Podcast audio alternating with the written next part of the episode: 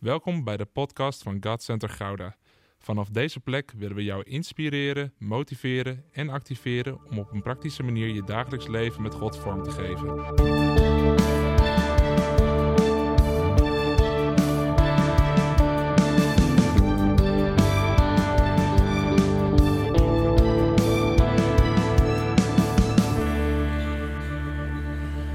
Ik weet niet of jullie klaar zijn voor het woord, maar ik ben er klaar voor. Ik heb in de maand oktober, had ik maar één van de vijf zondagen dat ik kon prediken. Dus ik ben er helemaal klaar voor. Ik hoop dat jullie net zo klaar ervoor zijn. Want ik ben enthousiast over deze boodschap. En ik denk dat als ik de naam ga zeggen, dat jullie net zo enthousiast worden. Want we gaan het hebben over de Heer, onze voorziener. En aan het einde van de preek ga je heel anders kijken naar de Heer, onze voorziener. Halleluja. Want dat is een van de bekendste namen. Jehovah, Yahweh, Jireh, Jireh. Een van de bekendste namen. Hij komt ook veel terug in liedjes. Want het is goed om over te zingen met elkaar. En te proclameren met elkaar. En het is ook iets wat er snel gezegd wordt. Hij is onze voorziener. Hij is onze voorziener. Maar weet je wat de belangrijkste hierin is? Is dat wanneer we zomaar een naam van God pakken, dat het heel erg belangrijk is om te kijken waar openbaart hij zich als eerste met die naam. Want dat zegt namelijk heel veel over de context waarin hij God onze voorziener is. En nou heb ik de afgelopen weken heb ik steekproeven gedaan.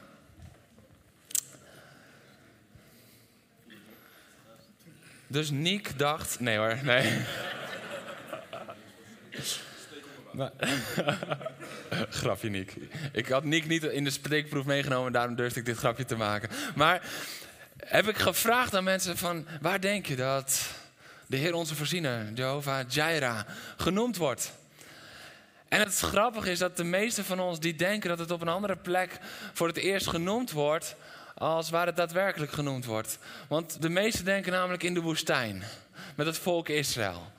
Dus met de manna en God die voorziet, ook op de berg van Mozes, het water uit de rots. De Heer onze voorziener. Maar het is een aantal hoofdstukken eerder, een heel boek eerder. Want het is namelijk bij het verhaal van Abraham. Oh ja, tuurlijk, want de Heer voorzag in dat ze een kinderwens hadden. En dat hij een belofte had gedaan en toen werd Isaac toch geboren. Allemaal waar, maar dat is niet waar God zich openbaart als Jireh. Het is ook niet het moment dat hij een groot land aan Abraham toevertrouwt. Het is op een heel ander moment. Het is op het moment dat Abraham zijn zoon op het altaar legt. Laten we lezen met elkaar, Genesis tweeëntwintig. We lezen vers één tot en met veertien.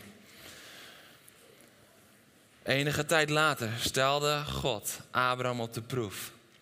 Abraham, zei hij, ik luister, antwoordde Abraham. Even voordat we helemaal verder gaan. Dit is echt een goed antwoord hè, van Abraham. Dat, dat als God je bij naam roept, dat je, gewoon, dat je eerste reactie is, ik luister. Dat zouden kinderen ook bij hun ouders moeten doen. Maar dat is voor de opvoedingsdag. Juda, ik luister. Ja, lijkt me fantastisch. Maar Abraham als kind van God snapt dat als de vader roept, dat je moet antwoorden met ik luister. En God gaat dan verder. Roep je zoon, je enige, van wie je zoveel houdt, Isaac. Dus hij bouwt hem ook op, hè. Je enige, van wie je zoveel houdt. Je zoon, Isaac. En ga met hem op weg naar het gebied waar de Moria ligt. Nou, oké, okay, tot zover zo goed. Daar moet je hem offeren. Op een berg die ik je wijzen zal. Nou, dit is het punt waar wij in gesprek zouden gaan met God, maar Abraham niet. De volgende ochtend stond Abraham vroeg op. Hij zadelde zijn ezel, nam twee van zijn knechten mee en zijn zoon Isaac met zich. Hakte het hout voor het offer en ging op weg naar de plaats waarover God had gesproken. Op de derde dag zag Abraham die plaats in de verte liggen. Toen zei hij tegen zijn knechten, blijven jullie hier met de ezel. Ik zelf ga met de jongen verder om daar ginds neer te knielen. Daarna komen we naar jullie terug. Soms moet je met een bepaalde klemtoon een zin leren lezen. Gaat het overigens niet over vandaag, maar het is gewoon heel erg mooi. Hij pakte het hout voor het offer, legde het op de schouders van zijn zoon Isaac en nam zelf het vuur en het mes. De vader en de zoon samen op pad. Ze gingen zo samen verder. Vader, zei Isaac, wil je me zeggen, uh, wat wil je me zeggen, mijn jongen, antwoordde Abraham. We hebben vuur en hout, zei Isaac, maar waar is het lam voor het offer? Abraham antwoordde, God zal zichzelf van een offerlam voorzien, mijn jongen. En samen gingen ze verder. Toen ze waren aangekomen bij de plaats waarover God had gesproken, bouwde Abraham daar een altaar, schikte het hout erop, bond zijn zoon Isaac vast en legde hem op het altaar, op het hout. Toen pakte hij een mes om zijn zoon te slachten, maar een engel van de Heer riep vanuit de hemel, Abraham, Abraham. En gelukkig antwoordde hij op dezelfde manier als aan het begin van het verhaal. Ik luister. Ik luister. Raak de jongen niet aan. Doe hem niets. Want nu weet ik dat je ontzag voor God hebt. Je hebt mij, je zoon, je enige, niet willen onthouden. Toen Abraham opkeek, zag hij een ram die met zijn horens verstrikt was geraakt in de struiken. Hij pakte het dier en offerde het op de plaats, in plaats van zijn zoon. Abraham noemde die plaats, de Heer zal erin voorzien. Jehovah Jireh, Yahweh Jireh. Vandaar dat men tot op de dag van vandaag zegt, op de berg van de Heer zal hij erin voorzien, zal erin voorzien worden. Amen. Je mag gaan zitten.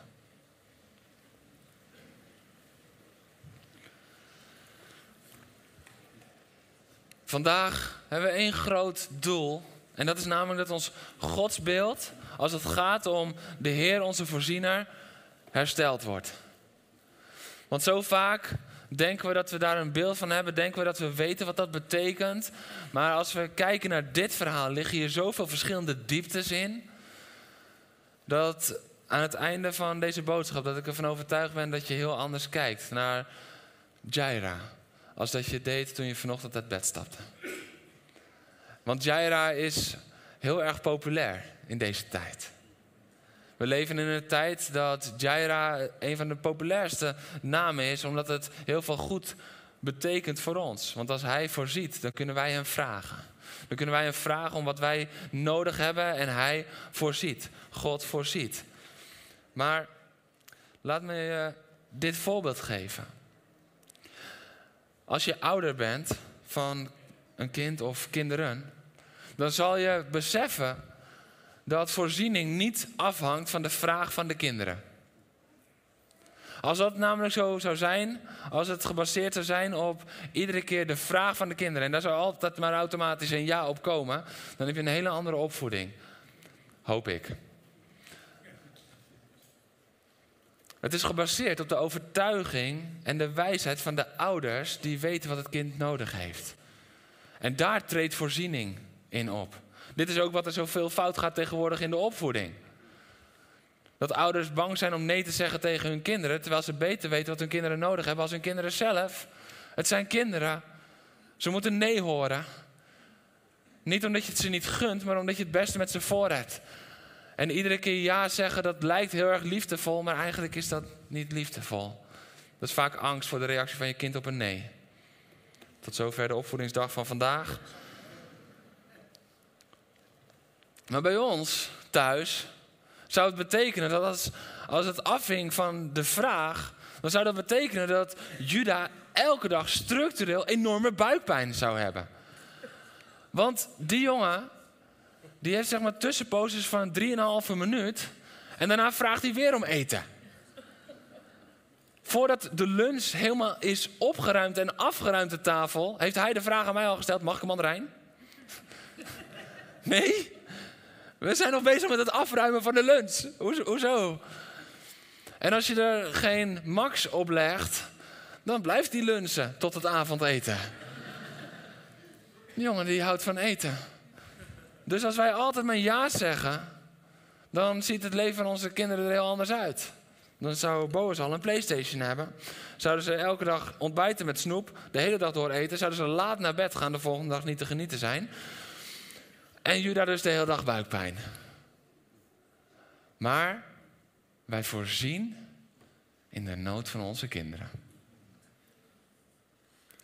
Voel je hoe het klinkt?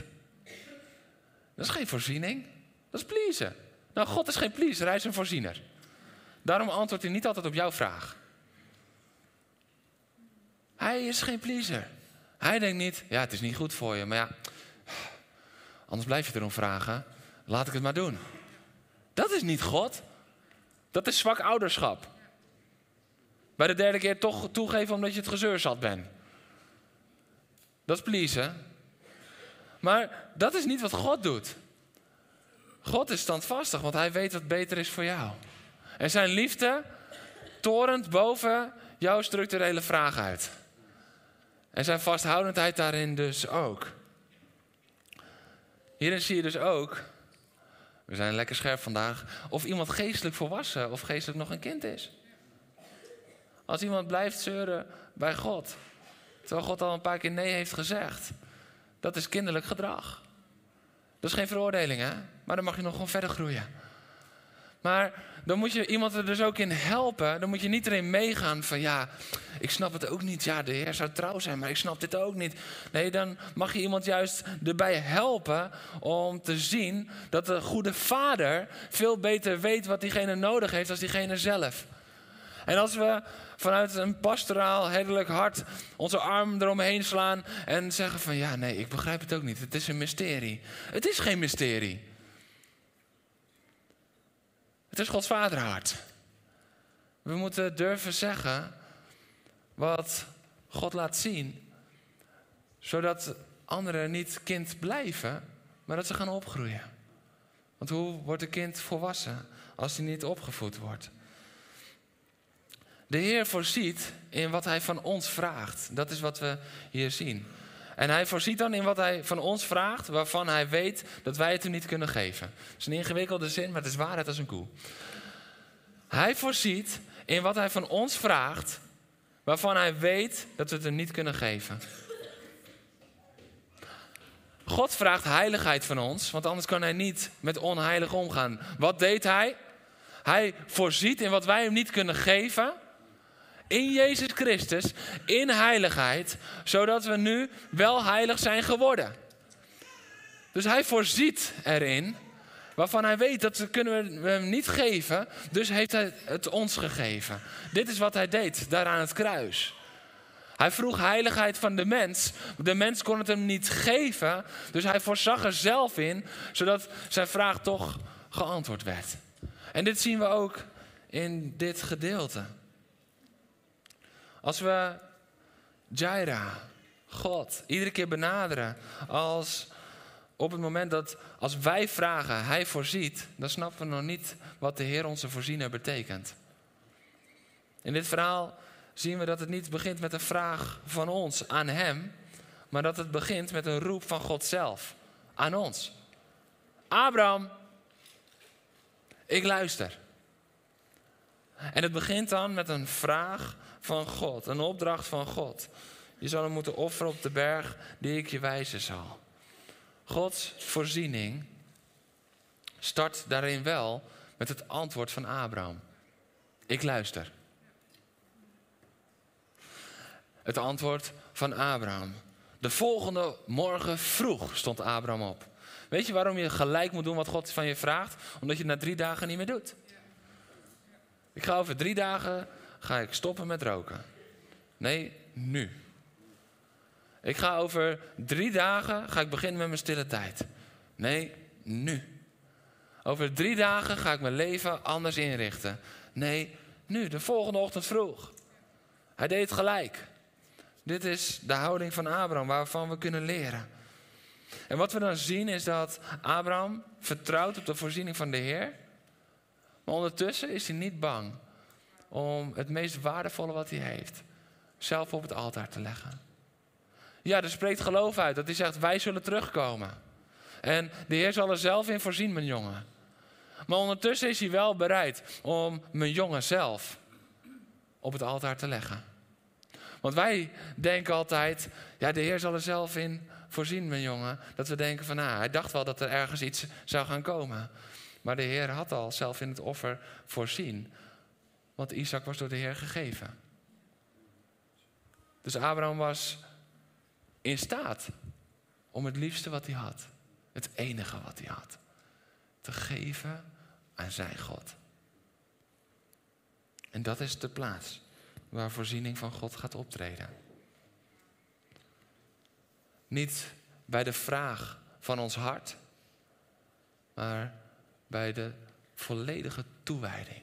De volledige overgave van wat ons het meest kostbaar is. Als God je daarom gaat vragen, is je antwoord nog steeds, ik luister. En de volgende ochtend vroeg, ga je op pad? God openbaart zich als voorziener, als antwoord op zijn eigen vraag. Niet als antwoord op de vraag van een mens. Niet als antwoord op de vraag, Heer, ik, heb een, ik wil een groter huis. Heer, ik wil een betere auto. Heer, ik wil...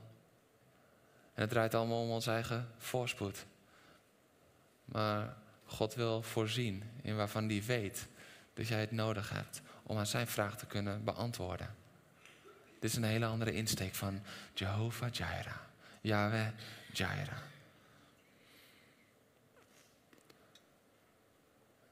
Wandelen met Jireh is God zo diep vertrouwen dat je bereid bent om alles aan hem te geven. Alles.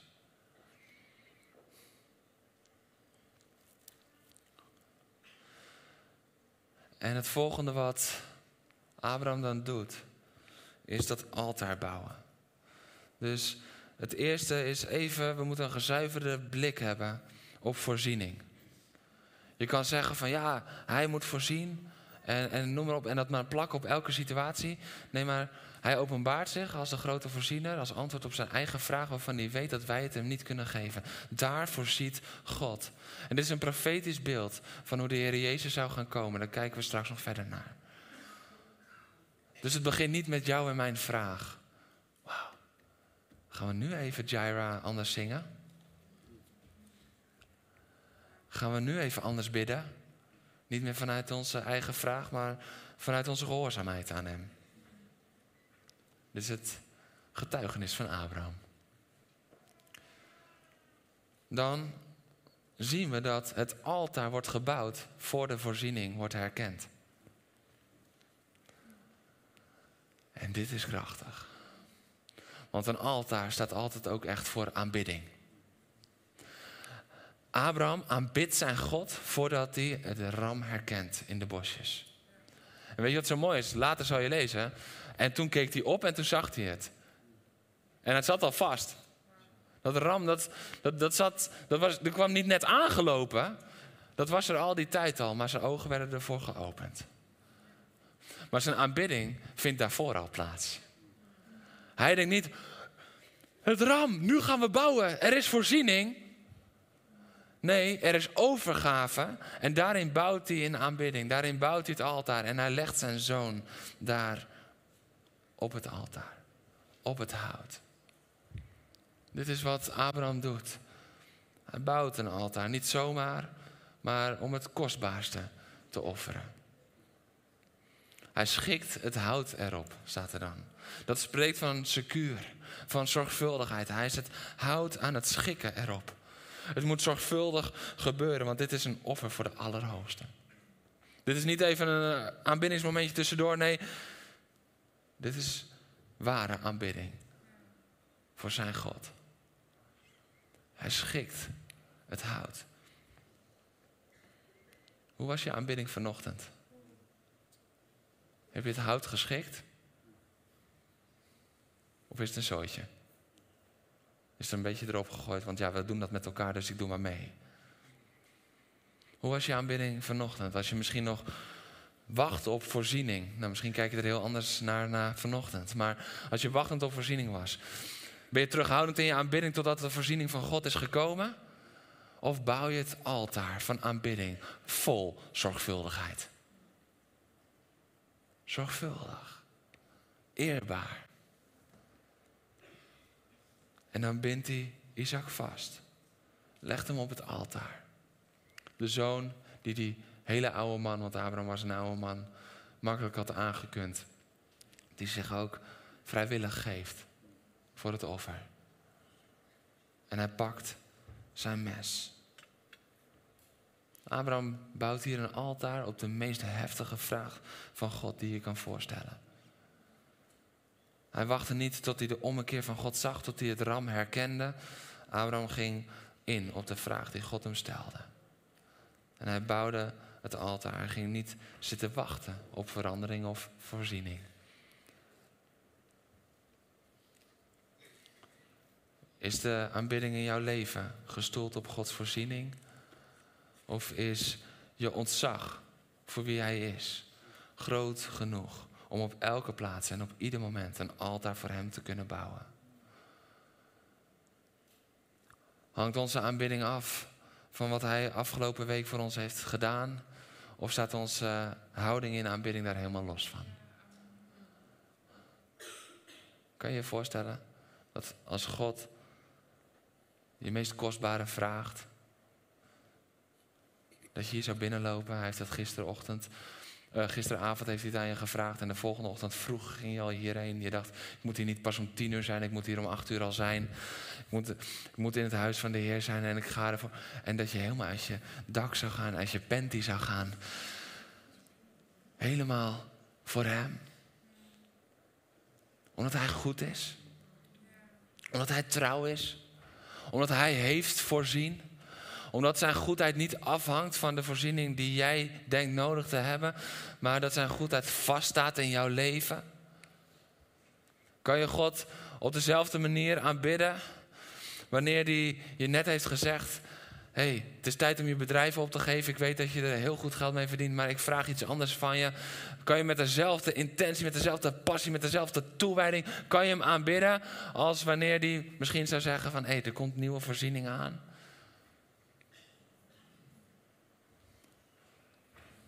Want God gaf wel de opdracht om Isaac te offeren, maar hij gaf nog geen beeld van hoe hij het anders zou gaan doen. Hoe is je aanbidding tussen de roep en de engel? Hoe is je aanbidding op het moment dat de engel nog niet in beeld is geweest? De bevestiging nog niet in beeld is geweest? Kun je hem aanbidden omdat hij goed is en dat vaststaat? Of ga je uit van je eigen omstandigheden? De engel komt dan in beeld. En die zegt: raak de jongen niet aan. Doe hem niets. Want nu weet ik dat je ontzag voor God hebt.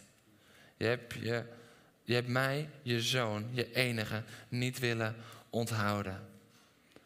Het kostbaarste wat je hebt willen geven aan God. Dat is een teken van ontzag. Er zijn maar weinig momenten in het woord van God dat een daad daarin zo wordt gekoppeld aan het ontzag voor de Heer. Maar als we denken dat we ontzag voor de Heer hebben, maar we zijn nog niet klaar om het kostbaarste wat we hebben te geven aan de Vader, dan hebben we een stuk minder ontzag als dat we proclameren. Nu weet ik het, zegt de engel. En dat is, dat is toch bijzonder, want God, God kende Abraham al.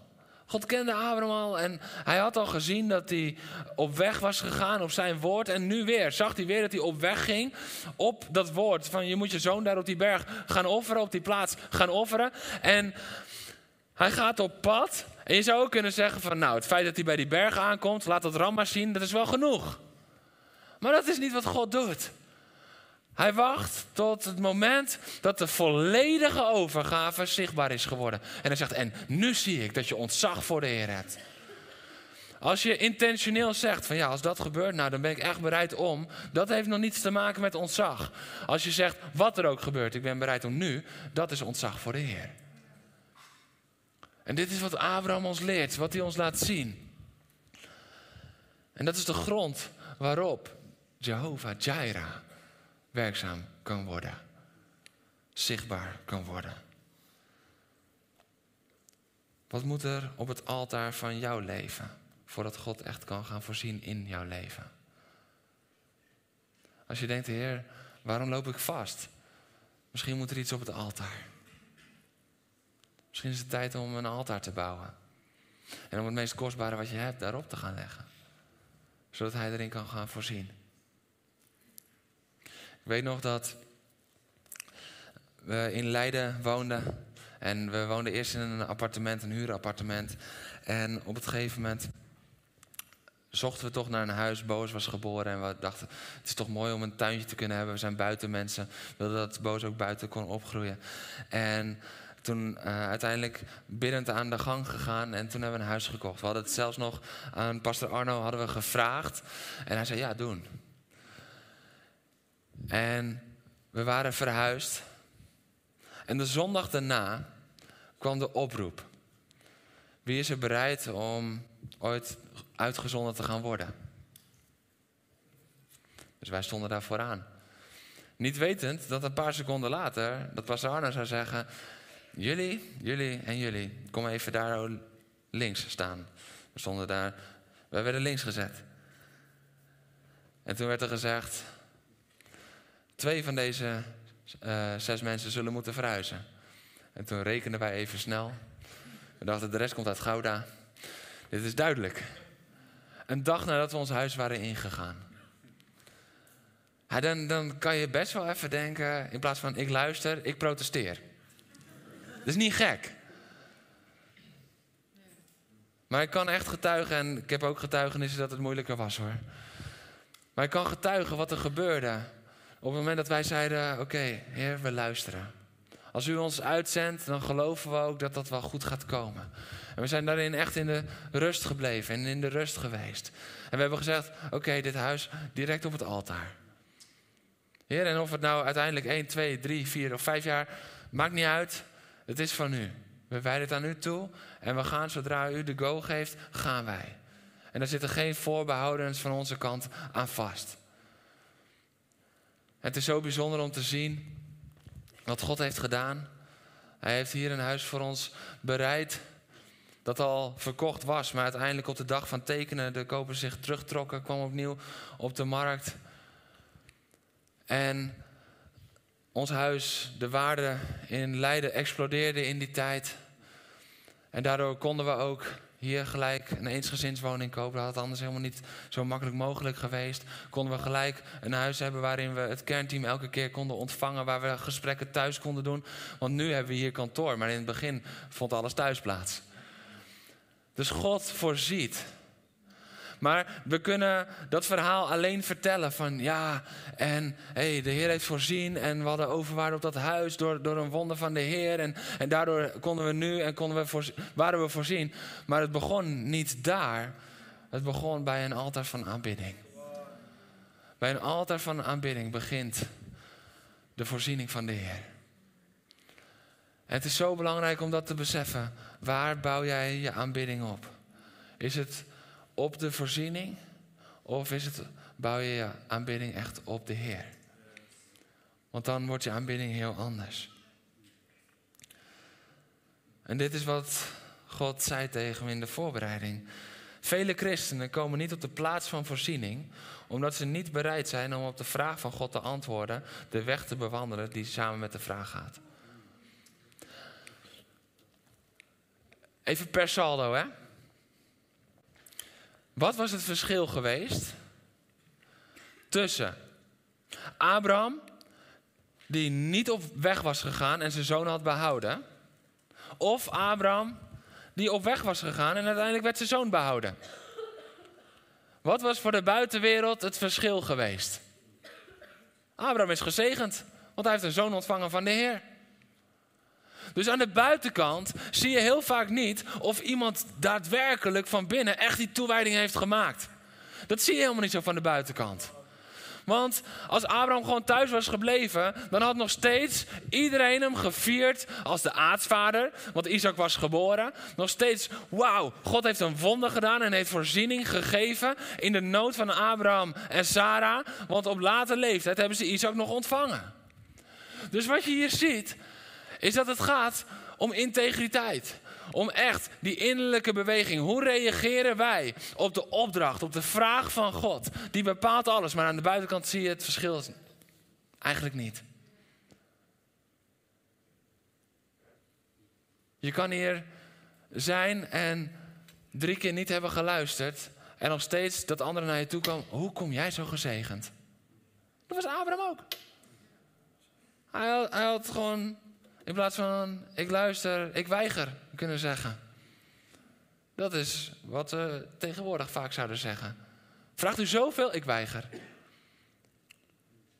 Ja, de Heer vraagt me om dat op te zeggen, ik weiger. Ik hoor iedere keer hoor ik een stem en die zegt me dat ik daarmee moet breken. Het is vast de duivel. Want het staat mij niet aan. En wat mij niet aanstaat, dat is een aanval van de duivel.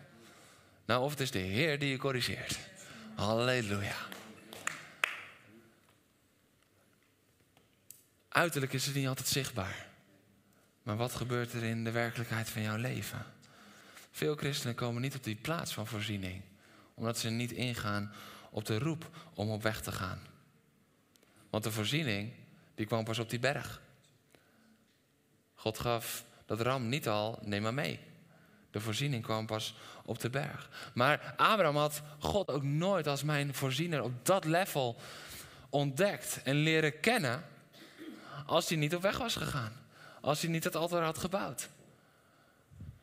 En dat is denk ik waar veel gelovigen, veel christenen, veel discipelen van Jezus blijven hangen. Dat ze wel weten dat God voorziener is, maar dat ze hem zo niet innerlijk hebben leren kennen. En daarom ook gefrustreerd erover zijn als mensen daarover spreken. Ik ken predikers die hier veel over spreken, over de voorziening van de Heer. En dat mensen dat helemaal niet kunnen waarderen en altijd een beetje sceptisch zijn. Maar ik ken het getuigenis dat daarvoor lag, dat ze alles op hebben gegeven. En dan ben ik open voor die boodschap. Want dan is het een Bijbelse boodschap. Dan is het zoals het leven van Abraham was. Bereid om alles te geven. Te aanbidden voor de voorziening komt. Want de voorziening komt dan op de berg van de Heer. Dat staat er ook, hè? Op de berg van de Heer zal erin voorzien worden. Moet je wel op de berg komen. Dus waar die leefde bij Beerseba, daar was de voorziening niet. Dus als je niet die berg opgaat, zal je hem ook niet leren kennen als de Heer mijn voorziener. Dus jouw gehoorzaamheid en jouw toewijding, die zijn van essentieel belang om dit facet van God te kunnen ontdekken. Niet dat je je moet werken om zijn, toe, uh, zijn voorziening te verdienen.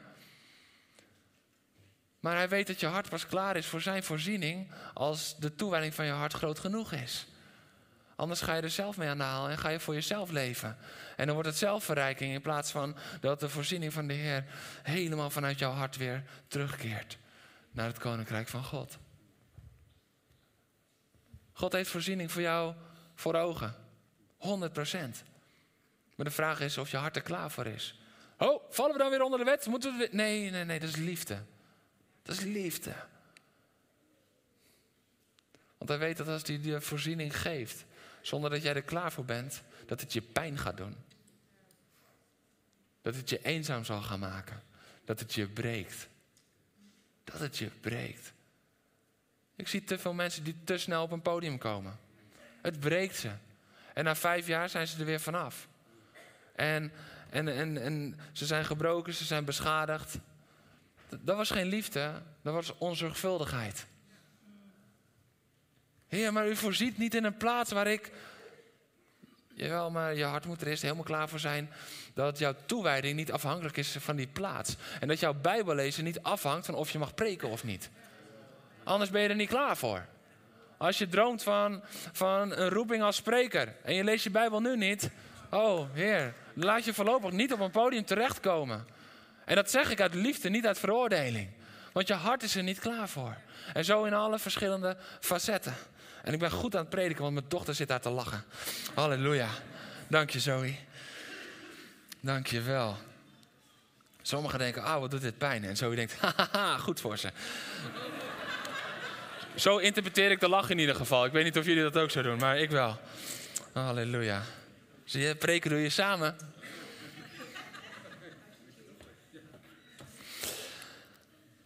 De vraag is, ben je bereid om op weg te gaan? Of zeg je, ik luister niet. Ben je bereid om op weg te gaan?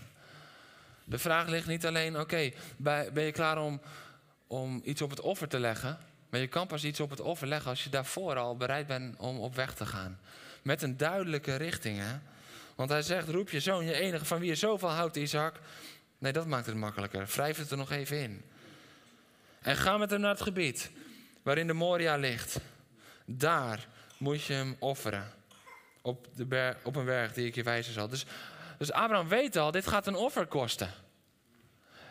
En hij snapt helemaal niks ervan. Waarom? Dat durf ik je te geven. Want waarom zou God je eerst iets geven en daarna het je afnemen? Waarom is hij de God van geven en afnemen? Met dat idee, met die gedachte, met die pijn in zijn hart moet hij op weg zijn gegaan. Dit was een moeilijke weg. Hij is al hartstikke uitgeput daar zijn aangekomen. Niet alleen omdat hij oud was en doordat hij de berg op moest, maar emotioneel moet hij kapot zijn geweest hiervan. Emotioneel moet hij zoveel pijn hebben gevoeld van, ik ga hier mijn zoon offeren. En ja, ergens was er een glimp dat hij geloofde in de goedheid van God, dat er iets zou gaan gebeuren. Maar het hield hem niet tegen om niet te doen wat God van hem vroeg. Want dat zou onze redenaties er vaak zijn, hè? Zo, oké, okay, nou ja, ik wil nog wel onderweg gaan. En uh, dan gaan we nu stoppen. En dan gaan we nu bidden en vasten totdat God openbaart wat hij anders gaat doen. Maar soms komt dat antwoord niet. Waarom niet? Omdat we eigenlijk alleen onze radicale overgave aan het wegbidden zijn door te wachten op de richting, het antwoord van God. Het herstel van God. Maar het komt wel. Maar het komt een volledige overgave. Abraham was gewend om op weg te gaan en niet precies te weten waar hij heen moest. Nu moest hij naar Moria, in het gebergte. Heel duidelijk, heel specifiek. De berg die ik je wijzen zal en offer daar Isaac. En dan staat er, daar op die plaats bouwde Abraham een altaar. Op die plaats, na een slopende reis, fysiek en emotioneel. Hij bouwt een altaar, hij legt zijn zoon daarop, heft het mes omhoog. En daar op die plaats spreekt God opnieuw. En hij redt Isaac. Daar op die plaats voorziet God in het ram. Daar op die plaats voorziet God in de struiken. Weet je, als Abraham onderweg op zoek was gegaan naar de voorziening, was hij niet op de berg terechtgekomen. Als Abraham was om zich heen gaan kijken van, er moet hier toch ergens een ommekeer zijn, dan was hij niet op die berg terechtgekomen. Hij was niet aangekomen en hij had God niet als voorziener leren kennen. En Abraham noemt dan, let op, die plaats, de Heer zal erin voorzien. Die plaats wordt zo genoemd. Het is een van de namen van de Heer. Maar Abraham geeft niet de Heer de naam Jireh. Er staat hier niet, en Abraham noemde Jehovah nu Jireh. Het was niet de Heer die de naam allereerst kreeg. Nee, het was de plaats. En daarom zegt men vanaf dat moment tot op de dag van vandaag, op de berg van de Heer zal erin voorzien worden. Waar? Op die plaats. Op die plaats. Dus de plaats hangt onlosmakelijk verbonden samen met de Heer onze voorziener. Dus als we niet komen op de plaats waar we naartoe moeten, op de plaats waar God ons vraagt om te komen, op de plaats waar we bereid zijn alles in ons leven te offeren, dan zullen we ook niet dat ram ontdekken, de voorziening ontdekken, want we zijn niet op die plaats. God duidt zich niet vaak, hè, dat hij vastzit aan een plaats. Zeker niet onder het nieuwe verbond waar het voorhangsel is gescheurd. Maar buiten de tempel, de tabernakel, op de plaats. Op die berg. Halleluja, prediken doen we samen, dankjewel. Yes. Eén iemand begrijpt het. Op die plaats, dat moet echoen. Want op die plaats, daar komt alles samen. Daar wordt de Heer onze voorziener. En wij zingen het en proclameren het met z'n allen. Op elk moment dat we denken een nood te hebben. Maar we koppelen het helemaal los van de plaats waar God over spreekt. Waar Abraham over spreekt. Soms is het bijna de naam van de Heer ijdel gebruiken. Omdat het ondoordacht en ikgericht het gebruik van de Heer is. De naam van de Heer is. Jehovah Jireh, Yahweh Jireh, is gekoppeld aan de plaats. God verbindt de voorziening aan een plaats. En Abraham herkent het en men erkent het. Want men noemt dat tot op de dag van vandaag op de Heer. Op de berg van de Heer zal erin voorzien worden. We kunnen de voorziening van God niet zomaar loskoppelen van die plaats. Als je niet daar komt in overgave, in volledig jezelf geven, beter een beetje iets minder Yahweh Jireh.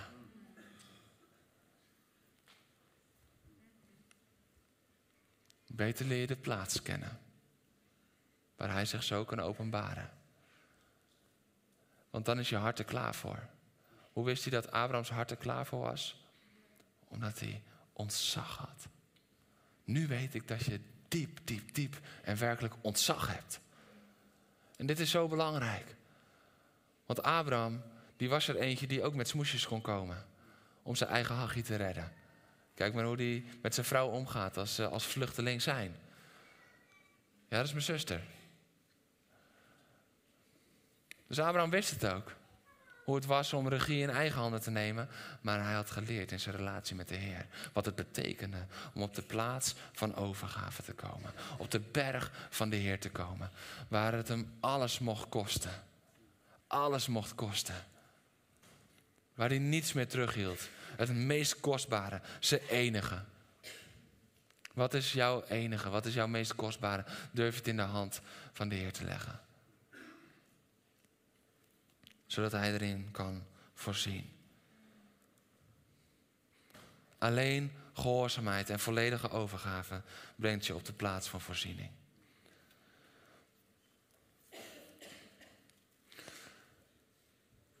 En dit is een krachtig profetisch beeld van de voorziening die zou komen in het gebergte van Moria. Want wat we zien is dat Abraham hier op de Moria moet offeren. En de Heer zal erin voorzien. Later zal de tempel in Jeruzalem ook in dit gebergte gebouwd worden. En men vindt het aannemelijk dat dat op dezelfde berg is gebeurd. En daar kwamen mensen ook om te offeren. Maar uiteindelijk zou de Heer er iedere keer weer in voorzien op die grote verzoendag. En uiteindelijk Jezus. Want dit is ook het gebied waar Golgotha ligt. Uiteindelijk zou Jezus zelf komen. En hoeven we alleen nog maar die berg op om bij het kruis te knielen en te erkennen. De Heer heeft erin voorzien. Abraham het beeld van de vader. Isaac het beeld van de zoon die zich vrijwillig daarop het offer laat vastbinden. Die het hout op zijn rug moest dragen. Zoals Jezus het hout van het kruis zelf moest dragen. Die zich vrijwillig het leven geeft. Zoals Jezus zijn leven niet werd afgenomen, maar vrijwillig zijn leven geeft. En het vindt allemaal plaats. Op die berg. Op die plaats van overgave. Die plaats van toewijding. Die plaats waar niets werd teruggehouden. Die plaats waar die enige, het liefste, het meest kostbare werd gegeven. Diepe voorziening in ons leven hebben we al ontvangen. Door die plaats. Daar aan het kruis. De diepste voorziening die je in je leven nodig hebt. Die heb je al ontvangen. En ja, God wil in andere facetten ook als voorziener nog steeds leven in ons leven. Maar de diepste voorziening, die hebben we al ontvangen. Dat is namelijk het eeuwig leven. Wat we zelf niet konden verdienen. Maar waar we alleen in overgave kunnen komen. Heer, we hebben u nodig. En de grootste voorziening is dus gekoppeld aan die plaats. Niemand kan anders Jezus aannemen dan door het kruis. waar hij alles heeft betaald voor ons. Waar voorziening is gekomen op overgave. En die grote voorziener, die leeft. De enige vraag van vandaag is, komen wij op die plaats? De vraag is niet of hij nog steeds actief is, of hij nog steeds leeft, of hij nog steeds spreekt, of dat hij nog steeds kan voorzien. Nee, de vraag is, komen wij op die plaats? Komen we in overgave? En als de Heer ons vraagt, kom en neem mee. Zijn we dan bereid om dat liefste, dat alles, ons enige, te geven aan hem?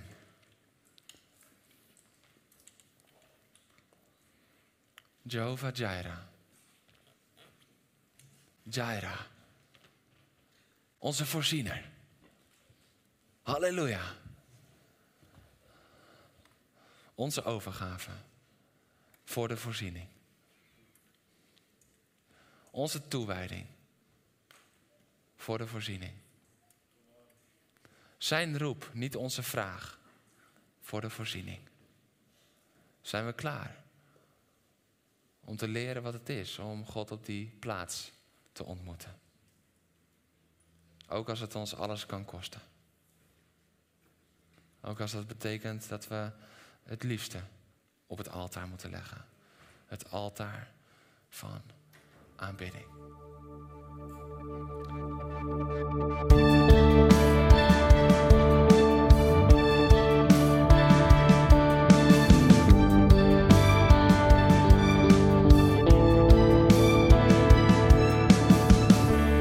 Bedankt voor het luisteren naar deze podcast. Volg ons op onze kanalen om verbonden te blijven. Heeft deze aflevering jou geraakt? Deel dan op je socials en tag ons, zodat we samen meer mensen kunnen bereiken.